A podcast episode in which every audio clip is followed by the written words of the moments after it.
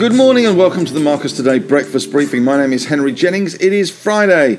Thank God it's Friday, the 20th of May. And as usual, with all the information contained in this briefing, it is general advice only. So please do your own research. Contact your own financial advisor regarding any of the thoughts, ideas, or insights in this briefing. And if you need to, you can always pause the slides here and read our disclaimer in full. And if you're listening on the web, on a podcast, wherever you may be, you can head on over to marcustoday.com.au and you can uh, read the disclaimer there and also find all the other wonderfulness that we have on the website as well. All right, well, an interesting session in the US market. So we saw the Dow Jones close down again, 237 points or 0.75%. That almost feels like an up day. 31,253. It had a far more modest trading range last night, only about a 500 odd, 550 point trading range, which is unusual for the Dow at the moment. It had a high of 79 points positive and a low of 474 negative. So uh, closing pretty much in the middle of that trading range last night. The Nasdaq fared a lot better, down 0.26 of a percent, 30 points, 11,388 and the S&P 500 in the middle for diddle down 0.58 of a percent 23 points to 3901 and in a better sign I guess for the market in terms of optimism we did see the VIX index falling uh, down 5.20%, down two points to 29. Amazingly, through all this rout in terms of the market, where we've seen the US close to a bear market, official bear market, which is down 20%, it is down around 18% that VIX index has not got to really silly elevated uh, fear levels that we saw in the past with some of the, te- the temper tantrums that Wall Street has thrown uh, because of uh, various Fed heads and various uh, Federal Reserve chiefs putting rates up. But uh, certainly last night uh, we did see some economic data out of the US. Jobless claims up 21,000 to 218,000. JP Morgan lowered its GDP forecast for the US for 22 23, but it was a far calmer night, but still the same old issues rumbling around inflation, interest rates, growth, and of course the dreaded words of recession and stagflation taking its toll on the market. So that is uh, very much in ascendancy at the moment. But the SPI futures we're only down at 9 points or 0.13%. So we did have a bit of a, a nasty day yesterday, of course, down, what was it, 118 points. It looked as if at one stage it was going to try and rally and close below down 100, which almost felt, again, like a positive day, but uh, not to be, uh, just slightly uh, falling away towards the end. But commodities this is going to be interesting for our market because we are a commodity economy. Uh, Brent crude up $2.93, 112.04. Hard to see inflation getting under control when you have oil prices which feed into everything. Transport costs, we're seeing that with Target and Walmart. We're seeing it across the whole supply chain. Higher transport costs, higher import costs, higher fertilizer prices, higher everything prices. So Brent crude up 2.69% last night, $112 and 4 US cents a barrel. Uh, the WTI price 112.21 up $2.62 or 2.39%. So that uh, WTI price now above Brent crude. Gold had a great night last night, up 1.4% close on. $25.30, 1841.20. Iron ore did well, up 0.84% as well, or a dollar and nine cents, back up to above 130.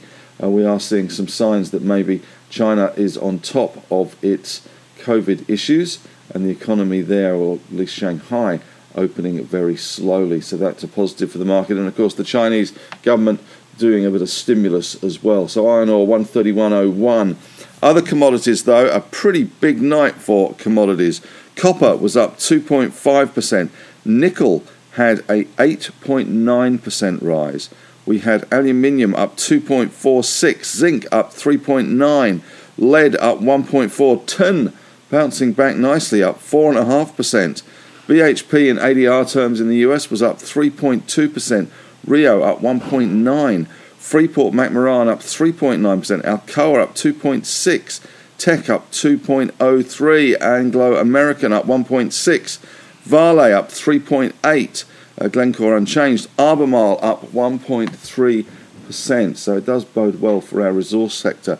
That nickel price was a big, big jump, nearly 9% last night. So all eyes on the usual nickel suspects, Panoramic, and of course we have uh, Poseidon Nickel.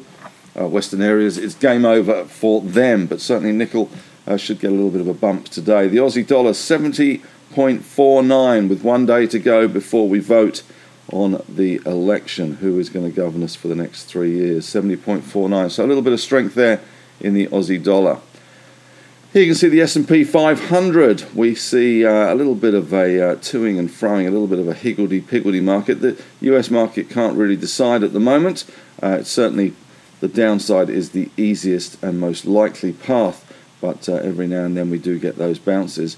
And last night, I guess it tried but failed, closing relatively near its lows, I guess, on the S&P, but the Nasdaq not quite so bad.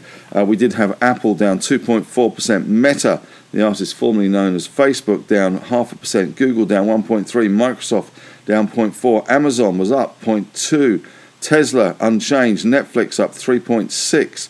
US banks were a little bit mixed. JP Morgan down one and a half, Citigroup up 0.9%. Goldman Sachs up half, and Block up 6.2% as we saw Bitcoin rally.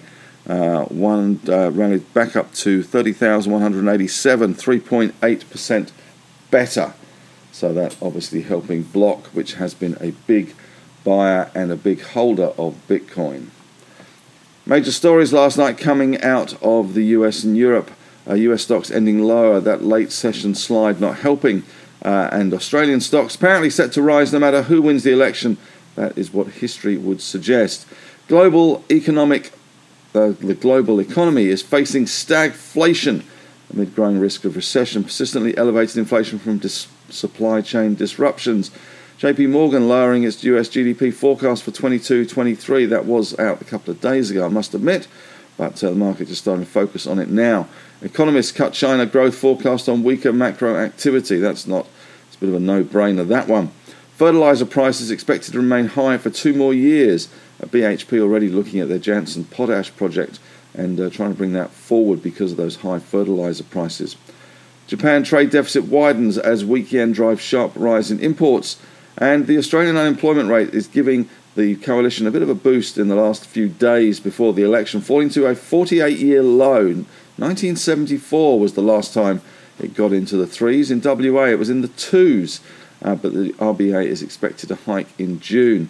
Uh, the uh, unemployment number very, very good at the moment, but it probably helps that we've had very little immigration and we've had very little uh, student uh, immigration as well. Those student places still, with China locked down, still very much uh, under pressure.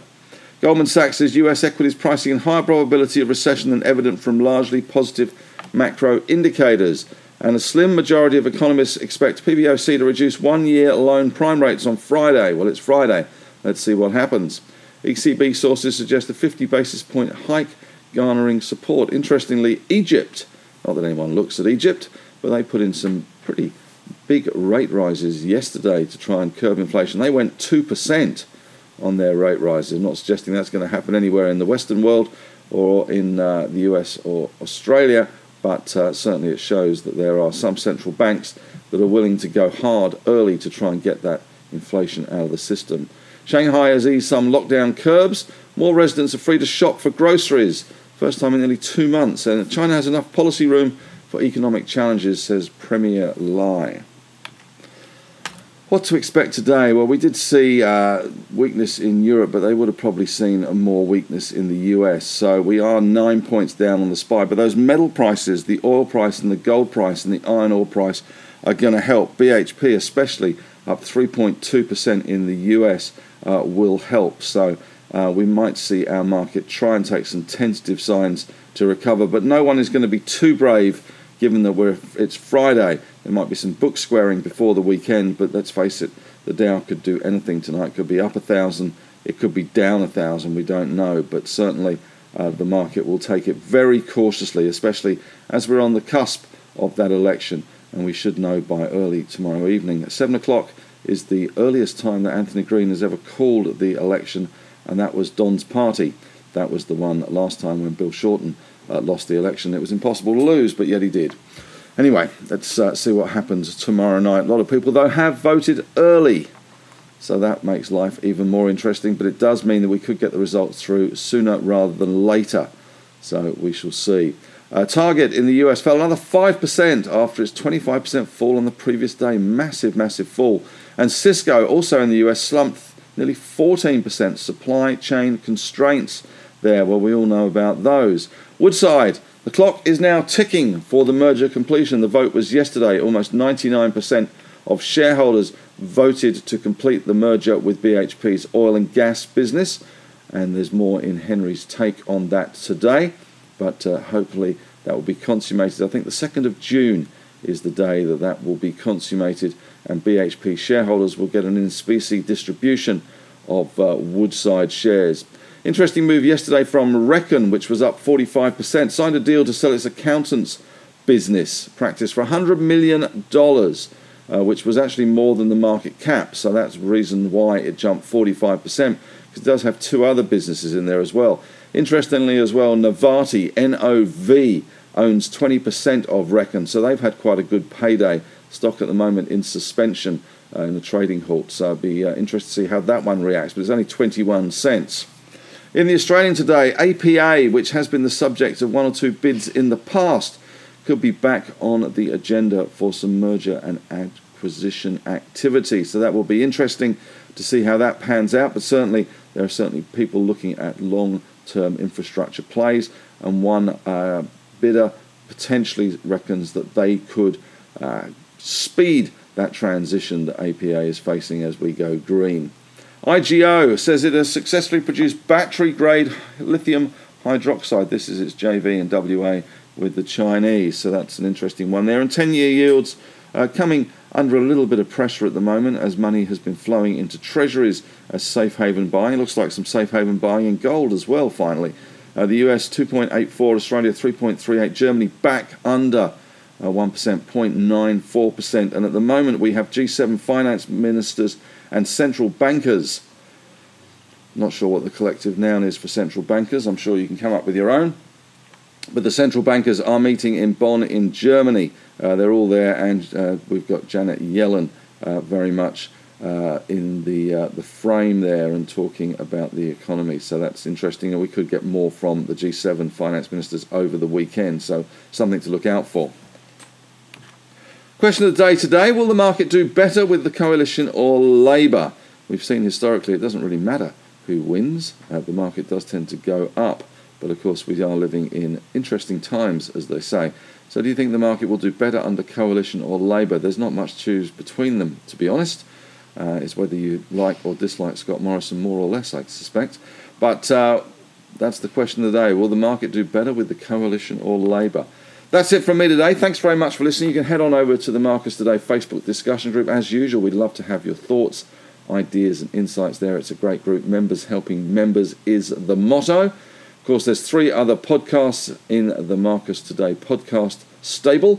We have the morning meeting in the Marcus Strategy podcast, the On the Desk podcast, where the team in Melbourne discuss all things financial, and my On the Couch podcast. And I'd urge you to have a listen to that one this week. James Hawkins from L1 Catalyst Fund, who's done very well. They have a highly concentrated fund of around 10 stocks, but they have done very well since inception there, James. Smart guy, lots to say, and an interesting take on Qantas as well. If you're interested in Ask the Analyst tonight at 5.30, I'll be running the, uh, the latest Ask the Analyst live uh, question and answer. You can ask me anything you like, whether it's about the market, whether it's about a stock, whether it's about a sector, or whether it's about life in general. Always happy to answer questions. So, looking forward to engaging with our members there this evening. And of course, for those that can't make it and got better things to do on a Friday night than listen to me ramble on for about an hour, then it will be recorded and you will have access to that later. But that's it from me today. Thanks very much for listening and have a great day.